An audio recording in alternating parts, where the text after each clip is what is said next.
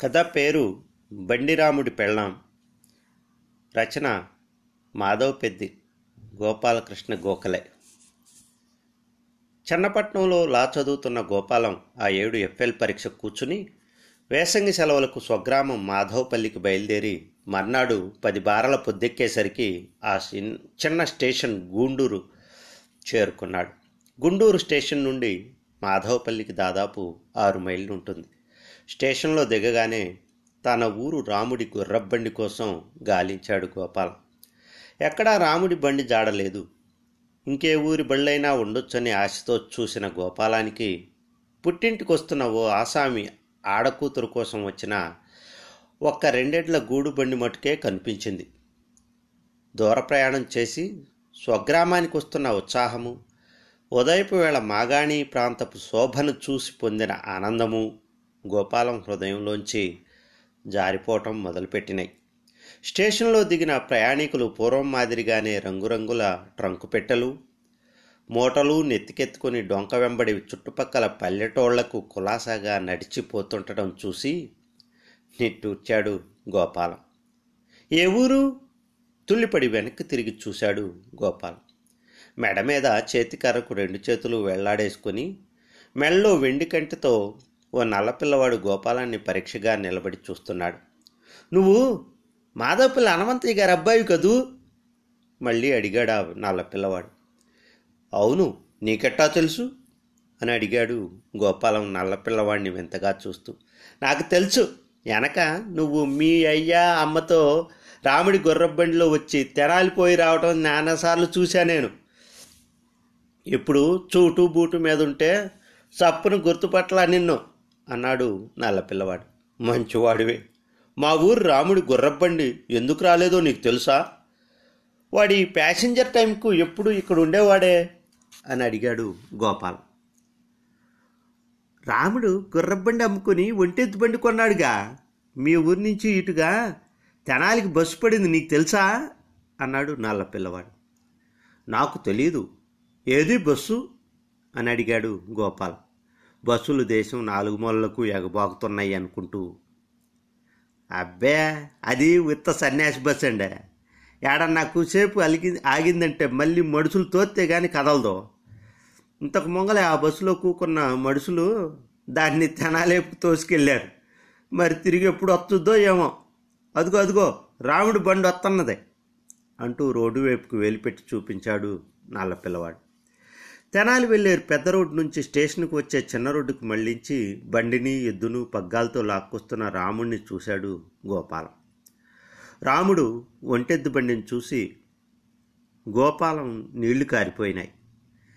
తనకు గుండూరు స్టేషన్ నుంచి విముక్తి కలుగుతున్నందుకు కొంచెం సంతోషం తెచ్చుకున్నాడు.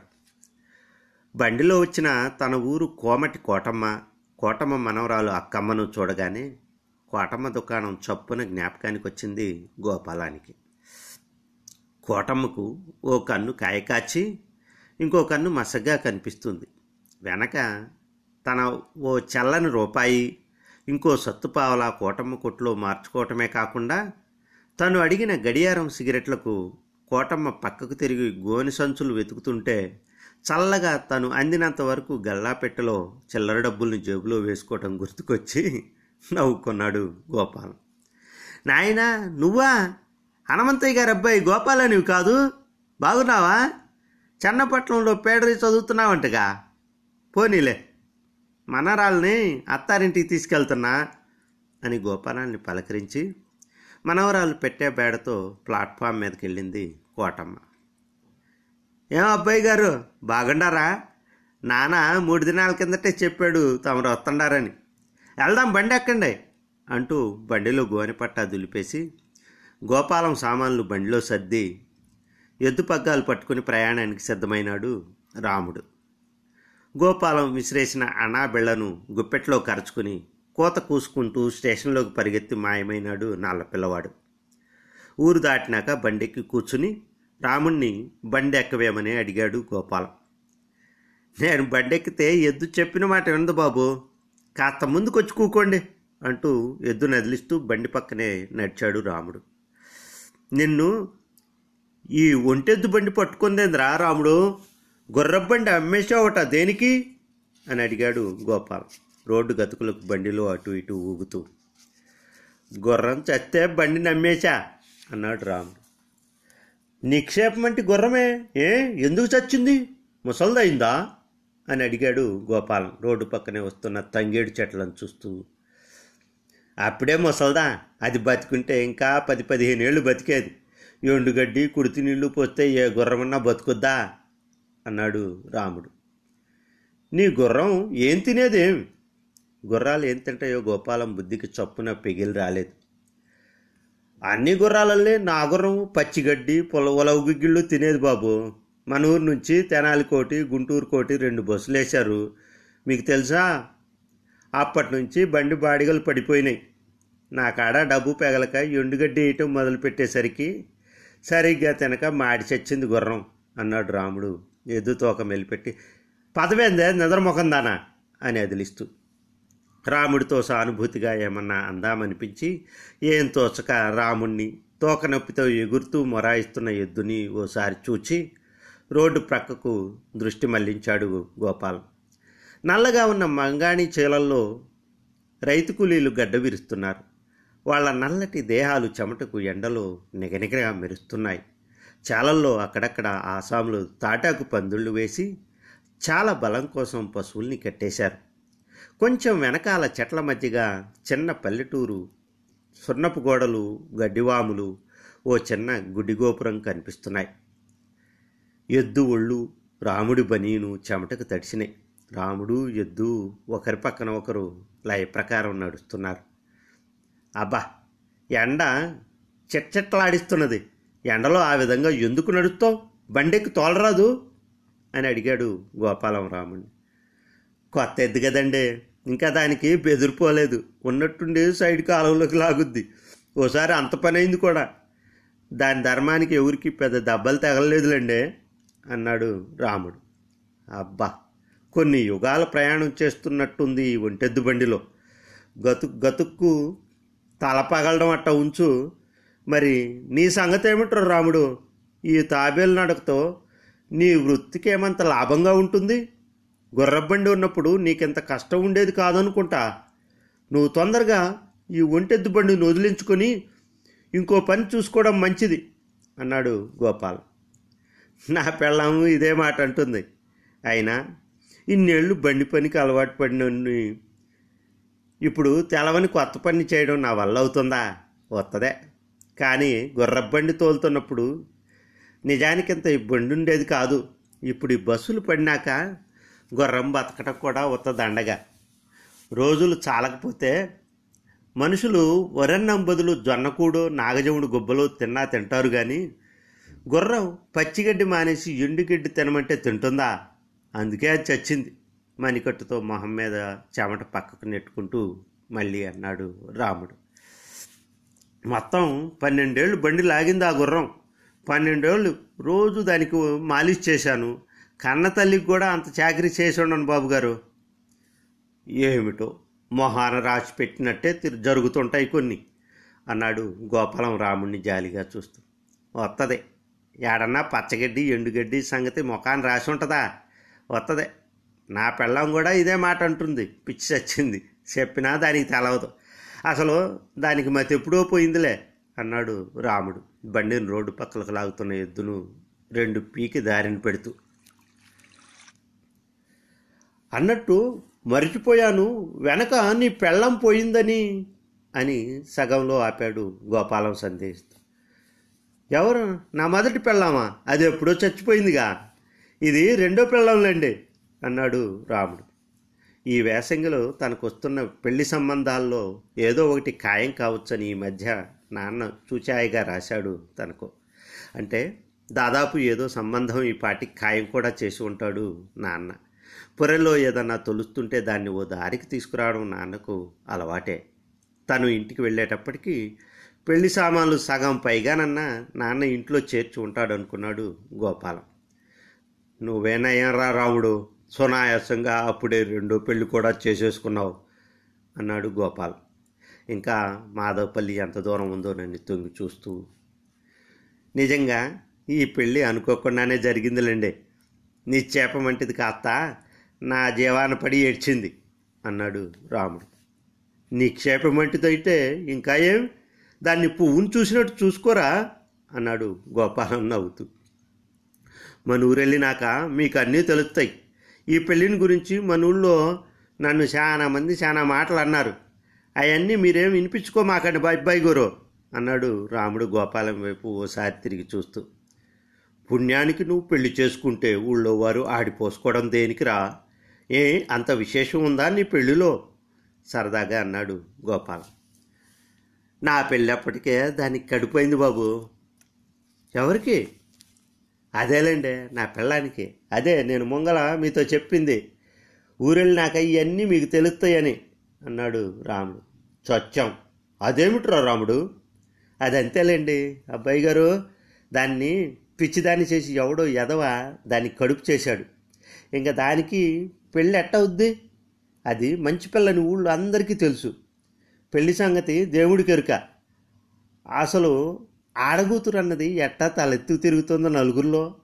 సిగ్గుతో పగలంతా వాళ్ళ గుడిసెలోనే కూకునేది ఏడుస్తా చాలా అన్యాయం అన్నాడు గోపాలం రాముని చూస్తూ. అన్యాయమని మెల్లిగా అంటారే? ఓ రోజు వాళ్ళ గుడిసెకు దాని అయ్యతో పనుండి నేనెట్ట పోతే నన్ను చూసి బావురుమంది నాకు తల తిరిగిపోయింది. నిజం చెప్పొద్దు. దాని అయ్యా అమ్మాళ్ళకు దాన్ని సంపాలో దాచిపెట్టుకోవాలో తెలవలేదు. అదే మాట అన్నాడు దాని అయ్యా కర్రోటు తీసుకొని. ఈ జాతరంతా దేనికి? దానికి ఇష్టమైతే నేనే పెళ్ళి చేసుకుంటానన్నా. ఇకనంతే అమాంతంగా వచ్చి నన్ను వాటేసుకుంది అన్నాడు రాముడు. ఆ పాట పెళ్ళి చేసుకున్నావు అన్నమాట ఆహా అందులో ఇంక సత్యం లేదు. పెళ్ళికి వచ్చినోరు వచ్చారు. రానోని గురించి నేను అంతగా పట్టించుకోలేదు. అసలు తమాషా ఎక్కడుందంటే దానికి అసలు నేనే కడుపు చేశానని ఊళ్ళో పుకారు పుట్టించారు బాబు అన్నాడు రాముడు పెద్దగా నవ్వుతూ. రాముణ్ణి కొత్త మనిషిగా దెమ్మరిపోయి చూశాడు గోపాలం. నువ్వు చాలా ధైర్యస్తుడు నువ్వు చేసిన పని ఇంకోటి వల్ల కాదు. ఆ త్రాస్తుడెవడో నరికేయకపోయావా వాణ్ణి అన్నాడు గోపాల్. ఎంతకీ వాడెవరో తెలియదుగా బాబు అన్నాడు రాముడు. అదేంటి? నీ పెళ్ళాం చెప్పలా మరి? అడిగాడు గోపాల్. రెండు మూడు సార్లు అడిగితే చెప్పలా.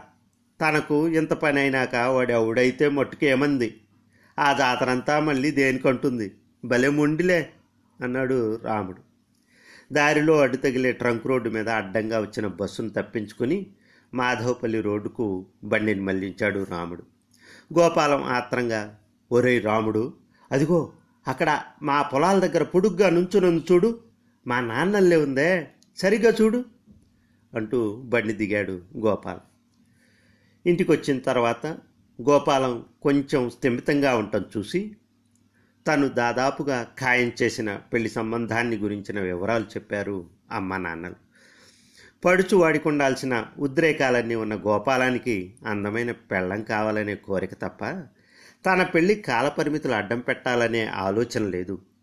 తన కాబోయే పెళ్ళాన్ని గురించి ఆమెతో తన కలగబోయే సంపర్కం గురించి వింత వింత ఊహలు చేసుకుంటూ డాబా మీద పచారులు చేస్తున్న గోపాలం తమ దొడ్లో బావిలోంచి మంచినీళ్ళు తోడుకు వెళ్తున్న మంగను చూసి ఉద్రేకంతో ఆపాదమస్తకం కంపించిపోయాడు.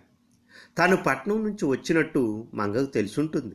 తను డాబా మీద తిరుగుతూ ఉండటం కూడా చూసుంటుంది. అందుకే మంచినీళ్ళ మిషతో దొడ్లో బావి దగ్గరకు వచ్చింది అయినా మంగ తనను చూడనట్టు తల ఉంచుకుపోవటం గోపాలానికి అంత రుచించలేదు. గబగబా కిందికి దిగిపోయి నాన్న ఊళ్ళోకి పని మీద పోవటం అమ్మ పొరుగింటి వారితో ఏదో లోకాభిరామాయణం సాగిస్తుంటాం తెలుసుకుని ఓ తుండుగుడ్డ భుజాన వేసుకుని నీళ్ళగదిలో స్నానం చేయటానికి వచ్చాడు గోపాల్ నీళ్ళగది పక్కనే దొడ్డో ఉంది బావి. నీళ్ళగదిలోకి తను వచ్చిన ద్వారాన్ని బంధించి దొడ్డి వేపుకున్న ద్వారం దగ్గరికి వచ్చి నుంచున్నాడు గోపాలం వేడి శ్వాసలు వదులుతూ.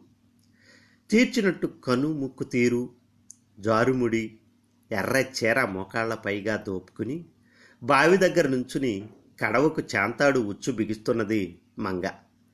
మంగ తనను చూసింది. బిగుసుకుపోతున్న తను మంగను చూసి వికారంగా నవ్వాడు. మాట అన్నాడు తన తడబడుతూ అస్పష్టంగా.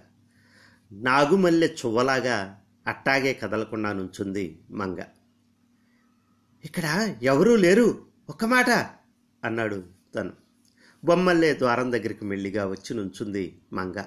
మెరుస్తున్న మంగ కళ్ళు చూశాడు గోపాల్. ఆ కళ్ళల్లోంచి కదులుతున్నది నిప్పు కణాలు కామకణాలు పోల్చుకోలేదు గోపాల్. లోపలికి రా అన్నాడు గోపాల్. నాకు పెళ్ళైంది నీకు తెలుసా? అంది మంగ గోపాలాన్ని సూటిగా చూస్తూ. ఏ? పెళ్ళి చేసుకోవటం తప్పా? అన్నాడు గోపాల్. నువ్వు చేసిన పనికి నన్నెవరు పెళ్ళి చేసుకోనన్నారు అంది మంగ కన్నార్పకుండా. పర్వాలేదులే ఒకసారి లోపలికి రా అంటూ వంగి ఎర్రచీర పట్టుకుని లాగాడు గోపాలం. మంగలోంచి బుస్సున బుసరావటం వినిపించుకోకుండా ద్వారం కింద పగిలిన నాపరాతి ముక్క మీదకు చప్పున వెళ్ళిన మంగ చెయ్యి చక్రాకారంగా తిరిగి గోపాలం నెత్తి మీదకు విసురుగా వెళ్ళి పడింది. చిన్న కేక పెడుతూ తలను రెండు చేతులతో పట్టుకుని అట్టాగే కిందికి జారిన గోపాలం కళ్ళల్లో ఎర్ర తీగల్లో ఎర్ర చీరతో మంగ మంగ వెనక బండి రాముడు తీగలల్లే కదులుతూ కనిపించారు.